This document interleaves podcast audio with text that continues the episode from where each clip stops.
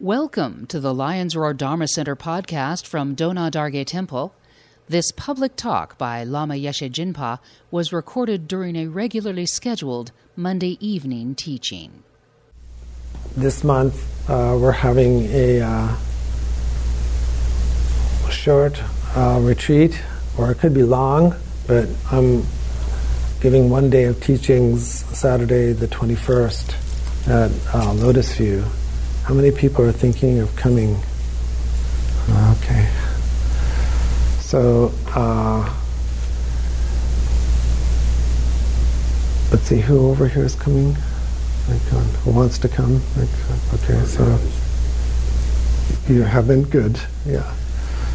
So, uh, to give these teachings properly, um, uh, we need the proper teacher, the proper setting and the proper motivation and, and background. So that's why um, you know we're giving it a nice uh, retreat area, and uh, we're setting aside specific time and uh, going over uh, uh, wonderful material.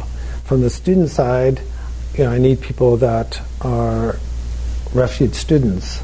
So I'm I'm willing to do uh, a refuge ceremony before the retreat.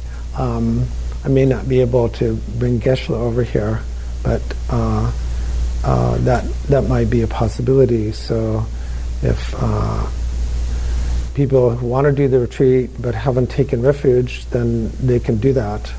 Um, but then you have to decide like real soon. Um, so refuge is uh, um,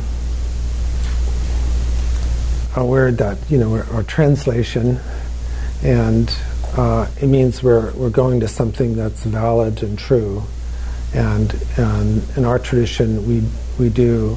Uh, actually, a threefold refuge. It's a nice refuge ceremony incorporating uh, the Hinayana Pradima, you know, Hinayana five precepts, the Mahayana Bodhicitta, and also uh, the tantric practices of uh, seeing one's teacher as a Buddha.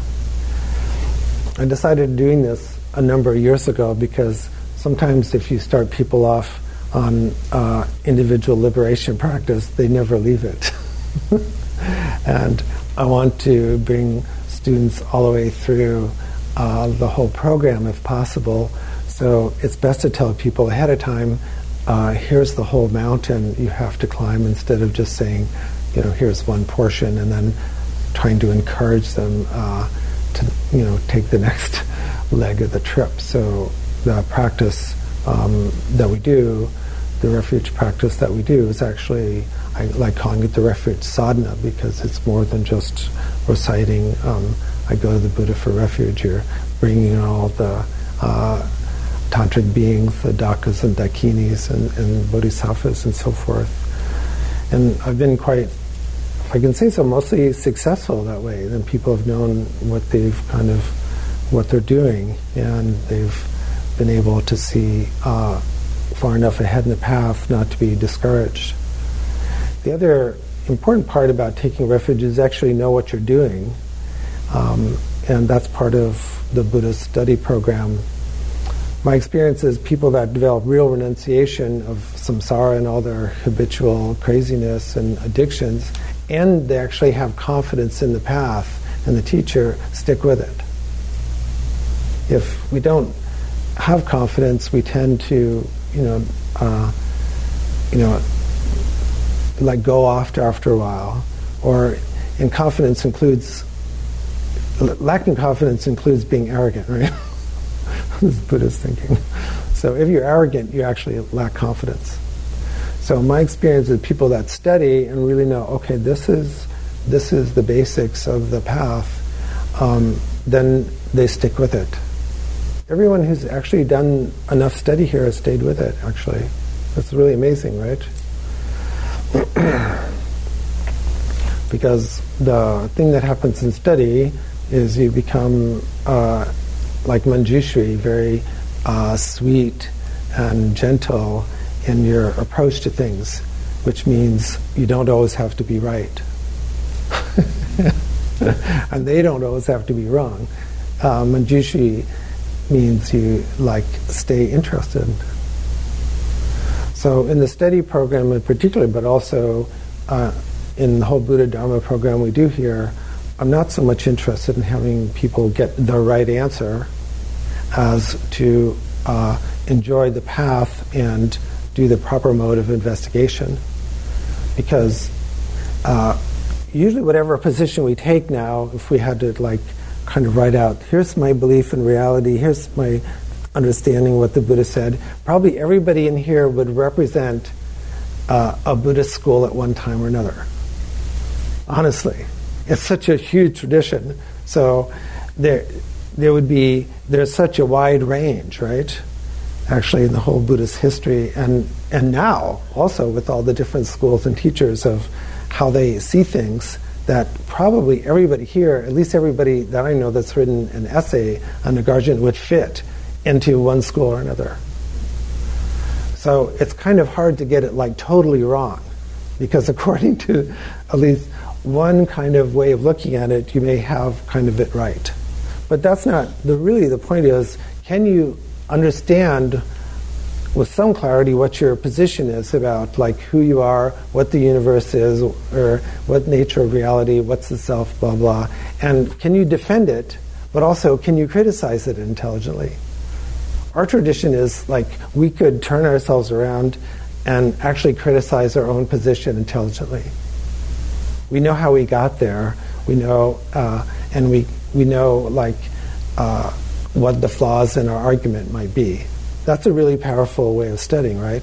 It isn't just kind of deciding like, oh well, this is right. I'll just join that, you know, football club. That's the right. No, we have to know how we got there. So tonight I want to talk a little bit more about how we study, uh, because that style of studying that's open-ended and is interested in how uh, other people are doing things and interested in how we do things is called rimé or unbiased. We should be getting together for like coffee or a discussion group and just kind of saying, well, this is the way, this is what I think Nagarjuna said. This is what I think how it really works. This is my experience. This is what I thought this text said. This is what I thought Rinpoche did. This is what Padmasambhava said. And just kick it around. You don't have to get the like right answer. But you do have to know, like, well, where did the answer come from? Did it come through direct cognition? Did it come through inferential cognition? Did it come through reading a text? Did it come through directly hearing from uh, a Buddha, from one's teacher, or something like that. So you know where the information comes from, and you know how to both defend it and uh, criticize your own position. That's interesting, right? Usually people don't do that. They just say, I'm going to decide what's right, and their whole world is living inside um, a courtroom with Judge Judy or something. you know, your Honor, let me explain how I'm right and the other person's wrong. And then the other person says, let me explain how I'm right and they're wrong. we, we want to escape from that inner judge. We, wa- we want to go to real knowledge, not just opinion. So in the study, um, you may be reading like Nagarjuna and Lama Tsongkhapa, and you may decide, well, I don't really exactly think those guys got it. Here's what I think. So I'm giving you a little bit uh, a headline ahead of time with what uh, question I'll be asking a little bit with ocean reason, like um, where would you criticize Lama Tsongkhapa? I want you to understand it, but you have to understand a little bit to make an intelligent criticism, right? yeah. Well, there never seems to be a real clear, concise answer in the same sense that, uh, mean, I believe um, my understanding uh, uh, uh, of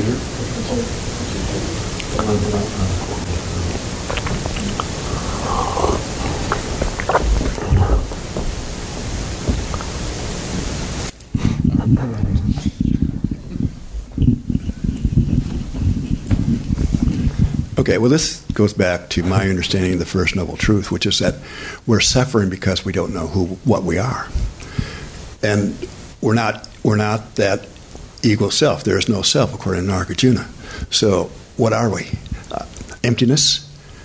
Are we uh, just the void? Is that what Okay, Nagarjuna so said? what, what, what does Nagarjuna say about that? Yeah, I can't really make that out. I Yeah. mean, So, one useful thing sometimes, like if you have like the uh, his translation, right? Well, it's all conventional or absolute, and then it goes. It just goes back and forth. It just goes.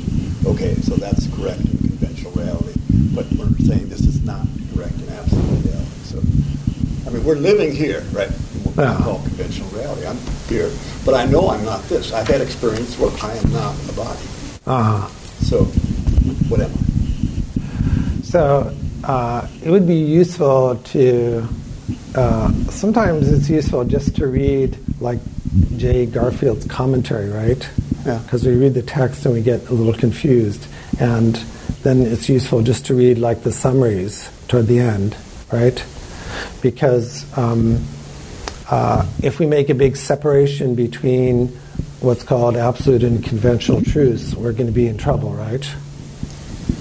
So that's a little hint right now. So if we're making big dualistic thing between those two truths, uh, you know, we're in trouble. So one of the ways of cutting through that, uh, you know, a little bit, uh, you know, I said, okay, here's a little bit of help to to read. Uh, uh, what's Graham's last name? And the, uh, in praise of What yeah, Graham Woodhouse, Monk, Monk Graham's uh, translation of uh, In Praise of uh, Relative, what's it called? relative. That's it, good. Being typical unknowing Lama here. Didn't hear that. What? Yeah, so that's a nice commentary dependent relativity, right? That's the name of the book. Yeah, in praise of dependent relativity, Lama Tsongkhapa's poem, uh, which he composed, you know, after his realization experience. Okay, yeah. So that you want to take a look at, right? Mm-hmm. Yeah, like that. I've got it. No, actually, I don't. I don't think it's translated in the Lam Rim, is it? I thought so because I've read it. Okay. It's a friendly letter. Oh no, it's not. A, No, no, it's not a letter to a friend. That would be that But would be in the same book. Nagarjuna. So, yeah. But that was a Tsongkhapa. Yeah, so so you, you could look at you could look at that book and then then we can talk, right? Because if we're going to use a certain language, you, you want to be familiar with the language system, right? So if we're going to say absolute and relative truth, then then we want to be sure like then you have to do a little scholarship behind like okay this is this is what they're kind of saying by absolute and conventional truth and this is kind of what my understanding is when he's saying dependent relativity and then I'll answer your question Well, I mean, it's just, it's almost like, Yeah. why bother with absolute reality? There's just nothing we can do about it. There's not, you know, you're there or you're not there. I mean, not, yeah I, actually it's not quite like that even though you don't know what water is uh, we're, we're still benefiting from drinking a nice glass of water right well, we do know what water is. yeah so As I'm saying, in this world, in the conventional world, we know what everything is, supposedly. Yeah, so there's, there's just briefly, when, when you take a look at it, of course, the benefit of people here, when, when we misunderstand what the conventional world is, when we misunderstand relativity, then, then we get into trouble, right? When we make the conventional world into absolute, then we get into a problem. Or making absolute into conventional, then we get into a problem. But uh, they're like uh, two like railroad rails that our bodhicitta locomotive runs on. So uh, that that's worth looking at. You know, the interesting thing is that uh, language does make a difference. The what? Language does make a Oh, difference, and intellect does make a difference. Um, which is a weird story, but years ago in the 80s, uh, uh, my wife and I moved from Nevada City to Sacramento and had to sell one house, right? And buy another one in Citrus Heights. So during that time of escrow, uh, I started getting like my nose became very red, like Pinocchio, or not Pinocchio, like uh, Rudolph the Red-Nosed Reindeer. Like, uh, there's a word for it. I can't remember the medical term. You know, like all the blood goes there. And at first, it was kind of funny. Uh, people were asking whether I was drinking or something like that. But then it really began to hurt, right? And everything I did, uh, you know, like relaxation or meditation or yoga or just kind of going, I know this is stress, and nothing, nothing went away, didn't go away. However, uh, I got a telephone call from the realtors saying, at one point, you know, towards maybe the 30 day period, oh, the house is closed. Just verbal, right? So I understand uh, what that meant. House closed, right? That's just the words, right? And within five minutes, like all the symptoms gone. Yeah. So that shows the, the power of, of understanding and intellect, right? So. Well, uh, how do you call that? that yeah. Is that absolute reality? That there's nothing, I mean, that was beyond your control, so to speak. Yeah, that's not the right way to look at absolute reality. But first, you need to read it, and then we'll have the discussion. Otherwise, Otherwise, my water will go into a cup that's not ready yet, right? So that's the that's the very important part about the Dharma practice is uh, yeah, we we have to have uh, a certain kind of container that that the water that the water will go in. Yeah, it's frustrating. I don't want to read anymore. I've been doing this for a long time. Yeah. I've been doing and, and on the experience only, not you know. So, I, I verify my experiences by reading. So now, now your anger is that conventional or what? Conventional. So why not drop it? Why not drop your anger and frustration if it's conventional? You're making it absolute. I'm right. I'm frustrated with studying. Uh, Give me the answer right now. Yeah. If it's conventional, then it should be easy, right? If it's conventional, you could call it water or agua or you can make up another name, right? It, it, yeah. Right. So it's when we make the conventional world uh, very solid, actually. We can never make the conventional world uh, uh, do exactly what you want to do, so you're right about control. But when it becomes very solid, then it's a problem, right? But if we see the conventional world as it truly is, which is very fluid, then we don't have to be right. Well, from a quantum perspective, our conventional world only happens yeah.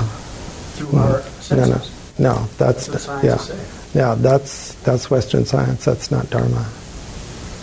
yeah, so it's important to read. When we read the text, then we can we have kind of we're like we're uh, joining a certain language system, and then we can have that discussion. Otherwise, we're on different premises, right? It's weird, but we have to at least start from you know same premises. Where okay, we're going to accept these definitions. We're going to accept this to start with, and then then you start a certain kind of way of learning like that. So that's one reason for doing the study too, is be, because then we say, okay, we accept these premises.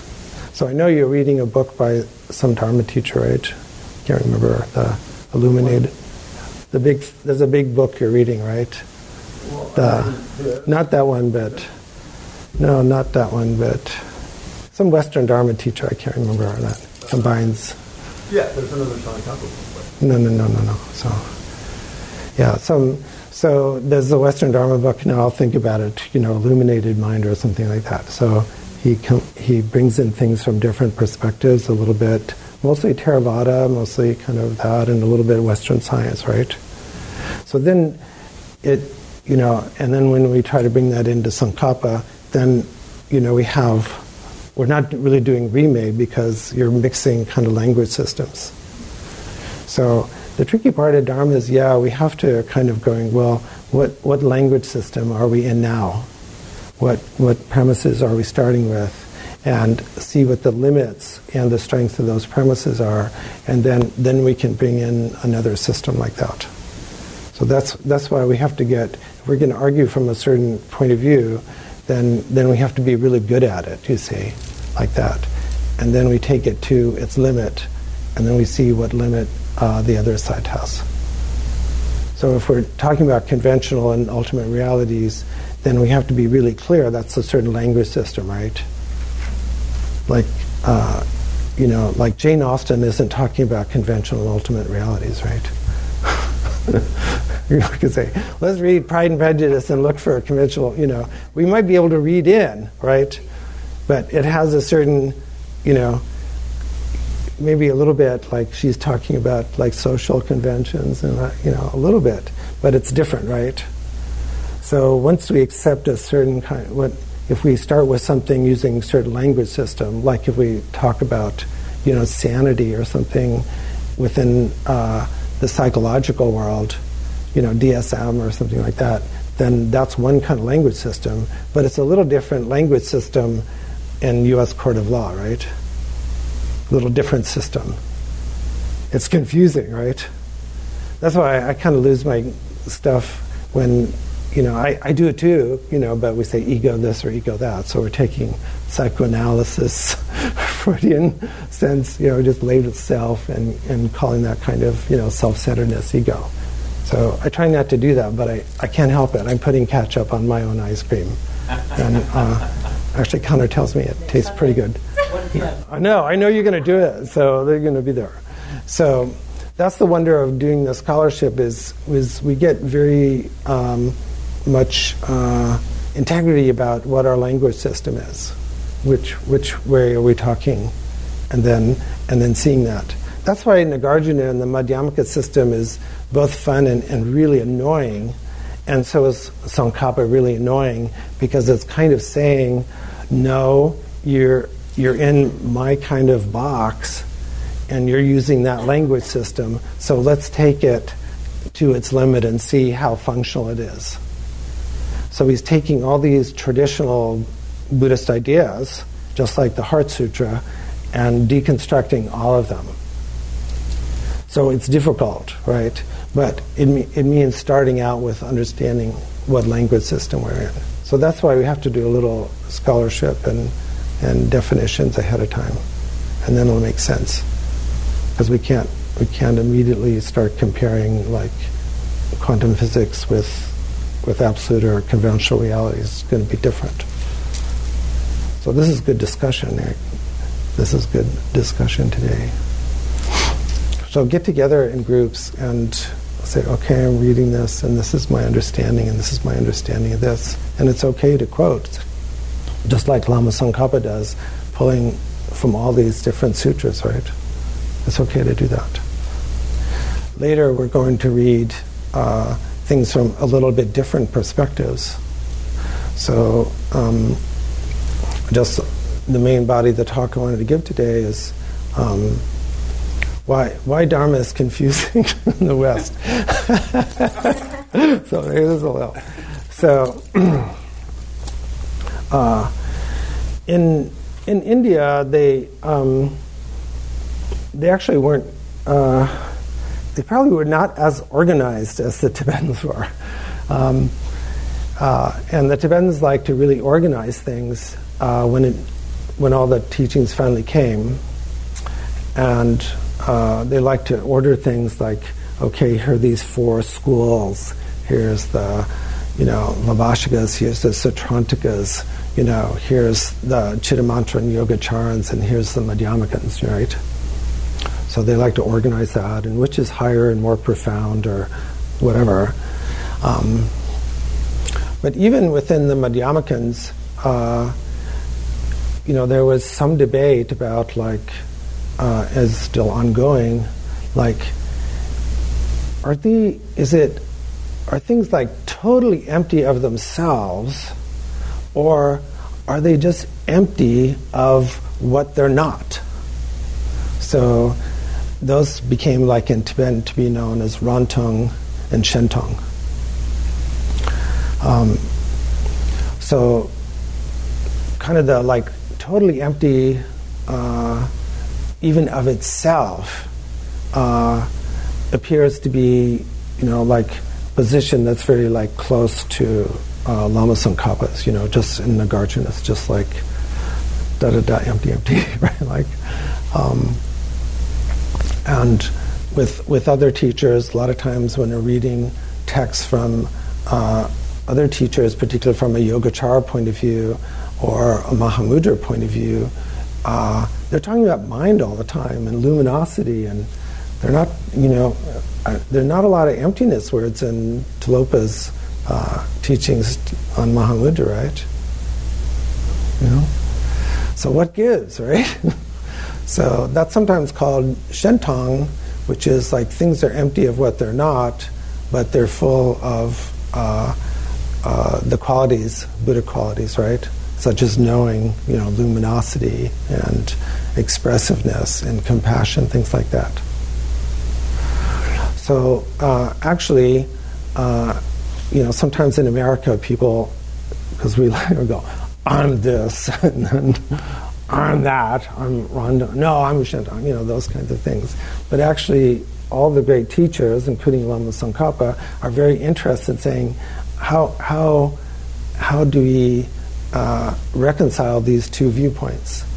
And in the refuge practice we do, uh, we, we have, a lineage tree there. You have uh, profound, profound view and profound activity, the two kind of styles of teaching. One is like how things uh, must be from uh, you know, kind of Rangtong point of view, how things must be from Shentong point of view. So we have all these people lined up like that. So we have Nagarjuna, Buddhapalita, Chandrakirti um, over here, and then you have uh, Maitreya Asanga over here, right? because, of course, even uh, Buddha nature is talked about by all the schools, right? Tathagatagarbha, right? The uh, matrix of the Buddha, right? Right. He starts this with kind of Yeah, the yeah, commentary. right. So three principal aspects. So, so when it comes right down to it, you know, sometimes we could say a very strict um, uh, approach is really just don't hold on to anything like that. Just don't make, you know, like we'd say in Mahamudra, just don't make anything. But we can't totally stop there because we talk about wisdom, right? There has to be a knowing, right? Obviously, is some something that's, you know, screwy, and then something that sees what's going on. So we have to talk about that. We have to talk about the path. We have to talk about, like, what knows and what, you know, uh, what propels us and what motivates us, right? It can't be just, uh, you know, nothing, nothing, nothing, right? Of course, if we read uh, Nagarjuna very closely and read Tsongkhapa very closely, um, we see that actually because of realizing profound emptiness, we can have the wisdom and the karma, and we have the Four Noble Truths. So we have realization, right? So emptiness isn't a nihilism, and uh, Yogacara, mind only, isn't like some form of Advaita Vedanta. They go together. So later on in the course, we'll be seeing uh, how, how those two operate together. But a little hint is uh, it isn't like a contest between absolute and conventional truth. It's a discussion really about how we uh, do the path and uh, how we come to realization. So uh, let's leave it open for a few minutes for some questions, and uh, I hope I haven't confused you more. But in our, just a little hint, I mean, in our tradition, in all the Tibetan traditions, we, we talked both talks. Just so you know. Even Heart Sutra, which is seen as definitive teaching, uh, it cancels everything out, right? All, it goes through it goes through skandhas, it goes through all the Abhidharma categories, the ayatanas and the dhatus and everything. It goes through Four Noble Truths, it goes through the 12 nidanas, da da da da da. But then, you know, um, it says bodhisattvas rely and dwell in this strange thing, perfection of wisdom, without obscuration, without fear. So they reach the end point in nirvana. They dwell in the three times. So what's going on here? Where are these realized people? I, am just going all this stuff. Where, are the, where are the Yeah. Where are they realized people? Yeah. So, do you see realized people through the marks or form? That's the hard part. So, how do we see? How do we see realization? Do we see it? Does it have a little sign? Does Does realization have a sign? You know, you get get fur, further out in the realm of nothing or something, and then you are approaching realization. So. you know, maybe we could argue from that standpoint. So that would be a debate. It's like, well, should there be a sign? So the Buddha said it's a signless and the wishless, right? Or should there be a sign? What are the signs of accomplishment or realization, right? So these would be that would be an interesting debate situation. But we have to like know like if we use the terms like signless and wishless, you know, something like that, how, how is it used within the language system? If we're talking about prajna paramita and perfection of wisdom, uh, you know, how is it understood within the context, within that audience, within that language system? Otherwise, we'll end up going, well, oh my goodness, we have, we have, you know, prajna, sharab, we have uh, vidya, you know, uh, rigpa, and then we have jnana, yeshe, you know, like, oh my God, do I have to have three of those? Right? You know that everyone who's taken refuge has my lineage name, Yeshe, right? Well, it's a good name, you know, it means like, you know, primordial knowledge. But um, someone might say, oh, I wish, I wish one of my names was Rigpa, right? Because that's better than, you know, Yeshe.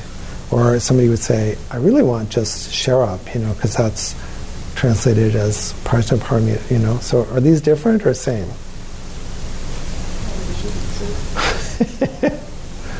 Same, different, Mutually exclusive. mutually exclusive, yeah, can be.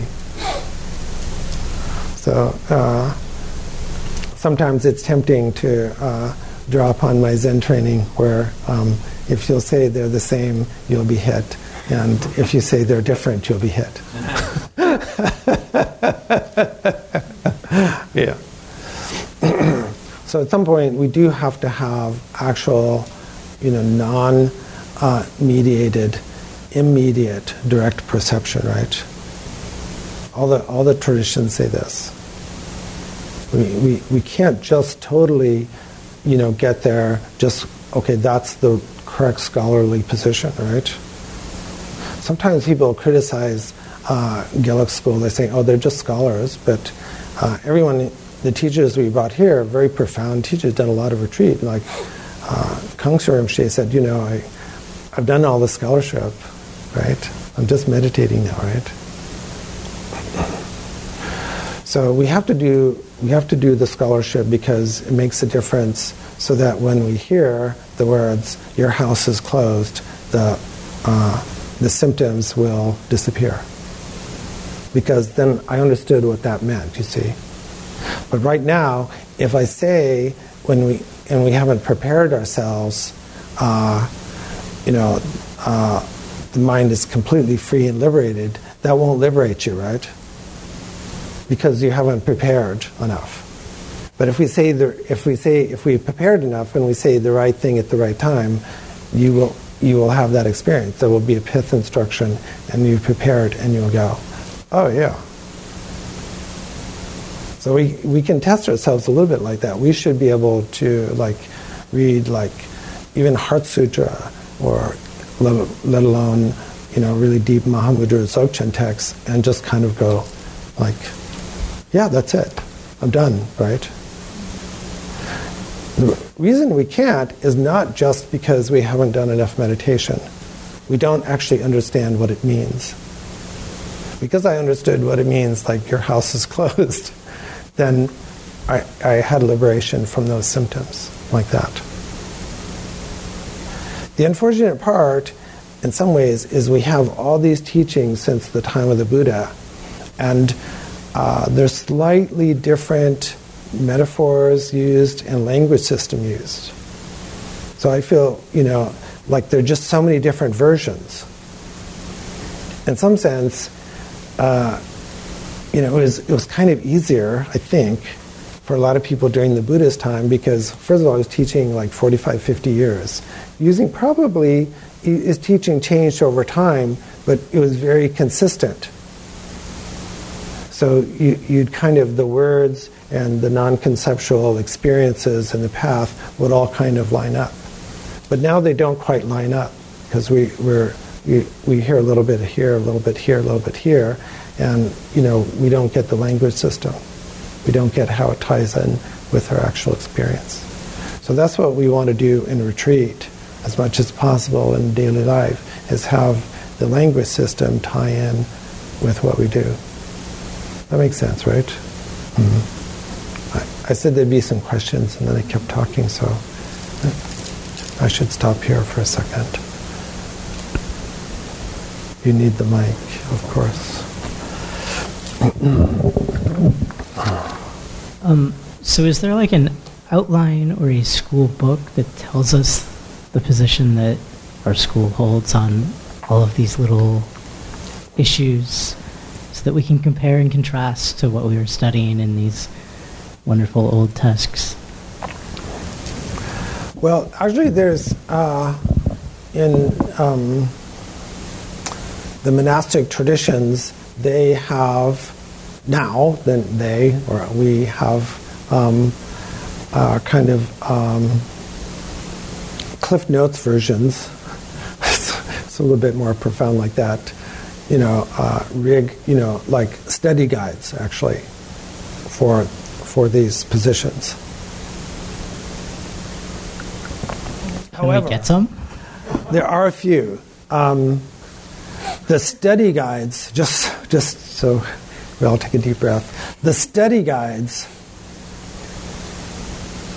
actually sound worse than the original text.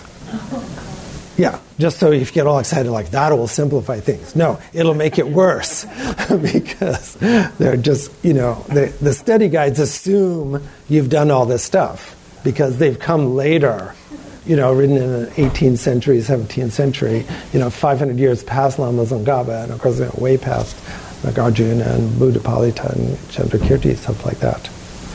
So, um, the, this is my opinion, okay? So, actually, you know, some, some of the scholars that have arisen in our generation, or third generation scholars, almost, or fourth generation Western scholars, are actually writing some really good commentary. You know, just really good stuff. Uh, you know, so that's why I wanted people to read Jay Garfield's translation because, you know, uh, there's really good stuff there. These are people that, uh, you know, have a background in Western philosophy and studied, you know, know Tibetan and things like that. So in a sense, it's from my side, having done all this, it's it's easier to read the originals with a good Western scholarship kind of commentary and backup because it's talking to our particular language system. Because you'd, you'd read the monastery textbooks and they would still be in a totally different language system. Uh, it would be like, um, you know, you're trying to figure out how your cell phone works and you're reading, uh, uh, you know, Newton's treatise on gravity or something. You just, you know, it, it wouldn't work it would it'd be very difficult. Do we just lose something? No? Okay, just a little pop. Yeah, that's our electrical system. yeah, we, we would need uh, a Western, uh, you know, thing on, on the monastic textbooks. Also, the other reason is I have a certain bent toward let, us read some of the original texts uh, first before we read a commentary so we're able to start forming our own relationship with these teachers and their texts instead of, you know, first, uh, you know, uh, you know, having to look through someone else's eyes first. Yeah.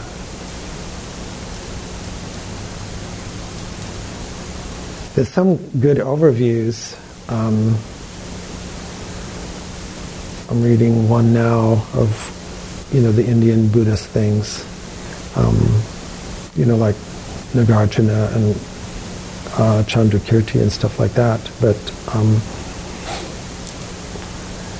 there, there's no one kind of this is the book by Bob Thurman that explains everything. you wouldn't trust it. Like a 20 page outline. A 20 page outline. Here's the, a quick The wrap. catechism. Yeah. Uh, there, there's some there's some books that are are uh, pretty good that uh, give some overview a little bit that you know zero in on things. I, I think I put some of them like supplementary reading on the list or something. These are like 300 page books. Well, there's one book. I don't. Did I put Andy Karr's book on that? You know, maybe.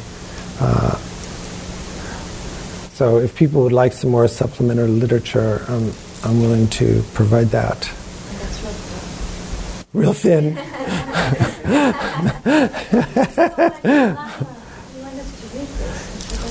yeah. So, what you want to do, what you want to do with this to make it easier. I think I've gone over it, but uh, you know, you you want to read the uh, index first, you know, the outline. I mean, and then you go to the summary, and then you read it in between, and you you want to read it uh, in uh, a special kind of way.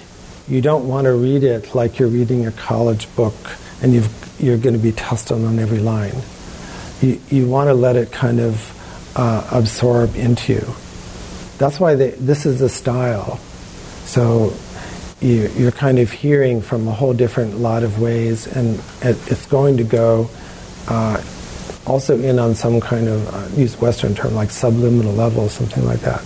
So you can be reading along and you don't quite get it, and then three pages down you might get it. So you shouldn't be reading like, I got to get this before I go on to the next this, which is the lesson how to do the path. If you got to get this before you go on to this, you're really screwed. You, you have to kind of go this, kind of go, well, okay, I don't know exactly how this works, but uh, my heart's beating and I'm breathing, and I might be studying anatomy and physiology, but I don't know really how it works, but actually it, something's working. So that's why we should take actually, when you're doing actual study like this, uh, that's why I've said to people, you need to take refuge in bodhicitta vows and have, you know, authentic teachers, because otherwise you're always going to have to like know exactly what what's next before you go on to the next step, and you won't get it. So the the book is long, but you you you want to get the overall flow of how uh, you know of uh, how it goes. It's like a long novel. So a couple of years ago, I read like the Goldfinch. They're making that into a movie. Anybody read the book? little small little letters, you know. It's like, right? Like, Better on Kindle. yeah. So, I mean, you could take any of these incredible books, like, and go, story of a traumatized boy deals with his trauma, and why can't we just read that and be done? You know? So that's part of how these texts are. They're they're meant to kind of uh, soften your brain up a little bit to where you kind of give up surface level thinking and you kind of click into, you know, uh, actual level of mind. It's the same way in meditation practice. Um, most people start meditation practice, whether it's they're starting just in Dharma or starting every day, are kind of with just your ordinary, unexamined self consciousness, right? And most people who are not professional bodhisattvas like us, they're thinking, all I have to do is take this kind of ordinary consciousness that I accept uncritically and just make it better. I'll just improve this ordinary consciousness of me and I'll just be better with it. Instead of seeing the point of the Dharma practice is actually to kind of break down that ordinary sense so that we can meditate uh, and realize things from an actual mind. It's interesting, right? So, of course, it feels terrible when we're trying to understand things uh, with our ordinary mind that you know we grew up with, uh, and it's hard. But you're you're meant to like uh, click into a little bit more intuitive level like that. You know, as a therapist, I mostly talk to adults now, right? And you can have all kinds of adult discussions about people's stuff. But you can't do that with five year olds, right? You have to get down on the floor with them. And you're not going to be interviewing a five year old the same way you're talking to a 40 year old, right? You have to tune into kids, right? Or even younger kids if you're working with them. You're going to do play therapy or you're going to do sand tray or any kinds of expressive kind of art, right? So you have to use a different kind of mind. Yeah, so that's the same way with the teachings. It is it's going to frustrate our ordinary thing of we, we want to know, you know, each step.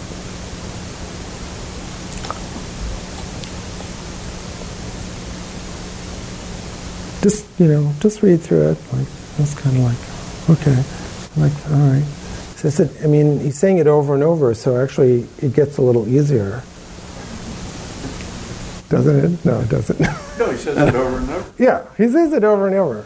It's like he's constantly driving home that if things weren't empty, you couldn't do it. That's right. So, you know, it could be kind of, it should get actually a little bit boring, which, which might be more difficult. Like, I, I've heard this. Okay. But actually, uh, if you treat all of these as pith instructions that could turn your life totally around, then it's correct. That's why I told that example like the house is closed and all the symptoms. Words are important. If someone we love and want to be with says, I don't love you anymore, bang, right? That's going to be a response, right? So you're not just getting information. So he says, I want a divorce, I'm done. That's right? Or I love you, let's go do, you know, I bought tickets, you know, to Bali, you go, Woo. So it's, it's, it's really interesting, right? So if you, if you look at these words as potential turning point words, then you're going to have a different relationship to it.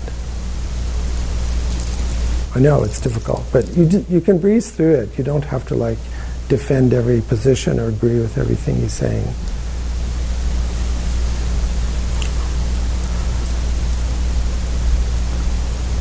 Okay, and one more question. That's okay, yeah. I did. Okay. Okay.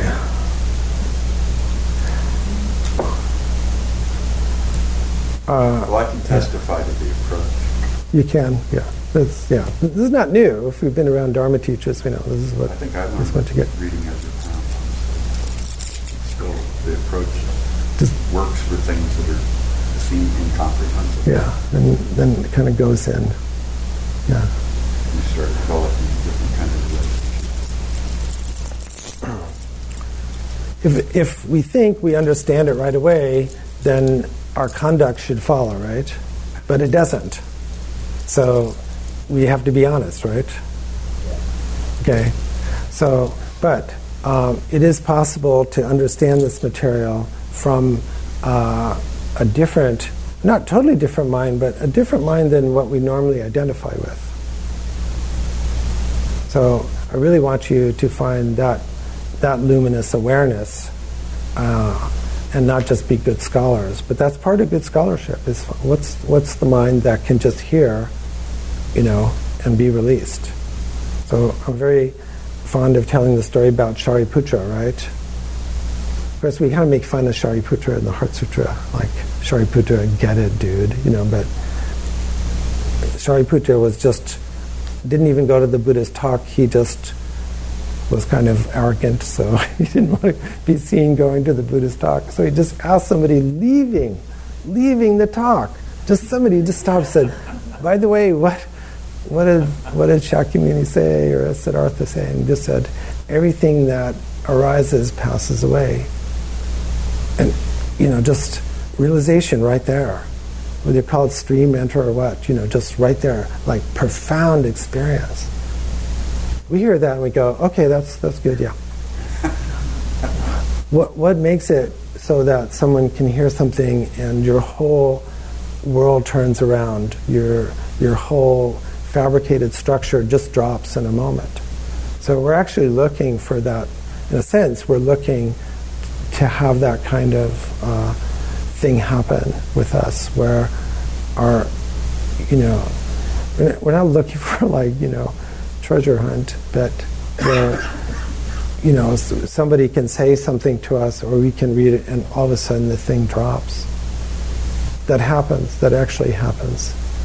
So that's why we talk about it in the lineage. Amazing how many of the arhats have happened like that. Yeah, and it isn't just because they've done tons of meditation. It's also because the uh, kind of like uh, you know. Uh, you know, pe- maybe people saw the old movie with, you know, about Helen Keller and, you know, their miracle worker, right? So, you know, she wasn't getting any of the sign language. You know, no, no one was able to connect with her. And finally, you know, Annie Sullivan, you know, uh, tried to. And, and then finally there was the water thing, and she, you know, did the water and connected. You know, those the finger signals incredible, real story. Yes. Said that because when we were talking about valid cognition, I wanted to say, what about blind people? so think of Yeah. So there's something that, you know, even if we're talking about brain science, there's something where these intuitive and intellectual aspects of the mind need to connect. They need to be seen as interdependent. Not the same, but interdependent. Because if we're just thinking, well, I've got to trash all words and all concepts, I'll just realize through uh, meditation right away, it won't happen. You'll, you'll get some water, but then the water will go into, um, you know, a dirty cup or one that's too small, something. It's weird. What do you think?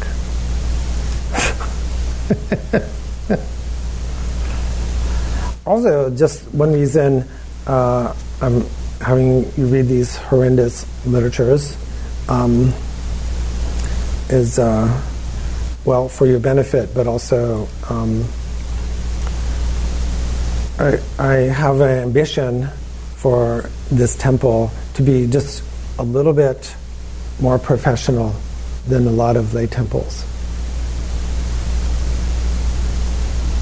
You know, so so it isn't just like we just read. Well, I read you know kind of a summary of Nagarjuna or a summary of Tsongkhapa. No, we actually you know so I can be sitting around with Jada Rinpoche. I want to be sitting around with Jada Rinpoche and said, yeah, a few people actually read this thing. And they go, really? Because I hate to tell you this, and because I've told a bunch of times, the lamas that come here, by and large, see Westerners as really lazy, self indulgent, and entitled. And because of their great compassion, they're going to come and give teachings. But generally, um, there's, you know, they're very happy we're practicing Dharma, right? because they want us to have uh, a good rebirth like that. But um, generally, they're going, well, they're very nice, but they're kind of peasants with iPhones. I'm just telling you, right? It's the truth. So, but not all of us, you know, I'm kind of like, well, we're not all like that, you know. So, uh, of course, there are wonderful students now that, um, uh, you know, have done study and have, uh, you know, done long enough retreats or geshe or dark retreats or whatever they need to do, but not not so much in a temple system. So that's it. I've done it, so I get the respect, right? I've done it. And I don't expect other people to follow me, but I know, you know, that that's up to you. But it can be done. So I'm not asking anything I haven't done myself, right? I, I've had kids, I've had divorce, I've had bankruptcy, I have a business, right? If I can do it, you can do it. But it takes some discipline. There's no way you can say, I'll do it, I'll read 10 minutes a day. you know, I know it's hard, but why not?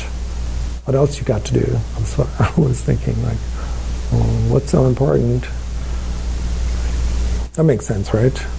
I'm just rallying the troops down, preaching to the converted. We need to do a little bit of meditation, right? Actually, you shouldn't have to meditate at all. So maybe you know, maybe we need to read Buddhahood without meditation. I'm going to read this sucker. I remember when that first got translated by Richard Barron Chökyi Nyima, I thought, I'm getting that. And then uh, this is this little in joke. So uh, uh, you had you had to beg for that book. They wouldn't sell it to you at first. You know, Jadguru Rinpoche's group. They wouldn't sell it to you. like, well, you know, so yeah. Unfortunately, that was a lot. You need to do a lot of meditation. it turns out not to be as easy as yeah, uh, no, it's not that easy. okay, so a good discussion today.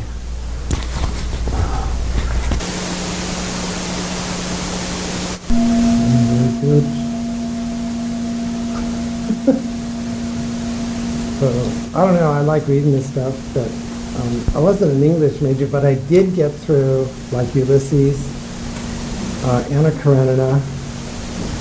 Yeah, like. You like Ulysses? Actually, I did after a while. When, but I think you know I wasn't. I don't know anything about Ulysses, but somehow like those writers force you to enter their world. They're uncompromising. You just have to get into that world and kind of go, okay, I'm going along with this, you know. And I mean, War and Peace or like, if you stop like, well, who's Prince, blah, blah, blah, you know. But, you know, somehow you get, they suck you in. So it's a little bit like Tsongkhapa. You know, I know, it's like, for me, you know, too, like at first it was like reading, you know, like, I can't read this thing. Or even Moby Dick, you know, it's like, do you have to read Moby Dick. Really? I saw the movie.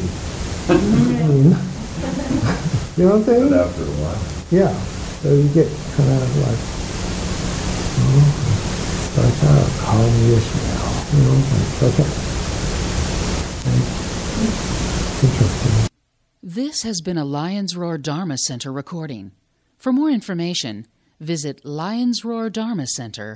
lionsroardharmacenter.org.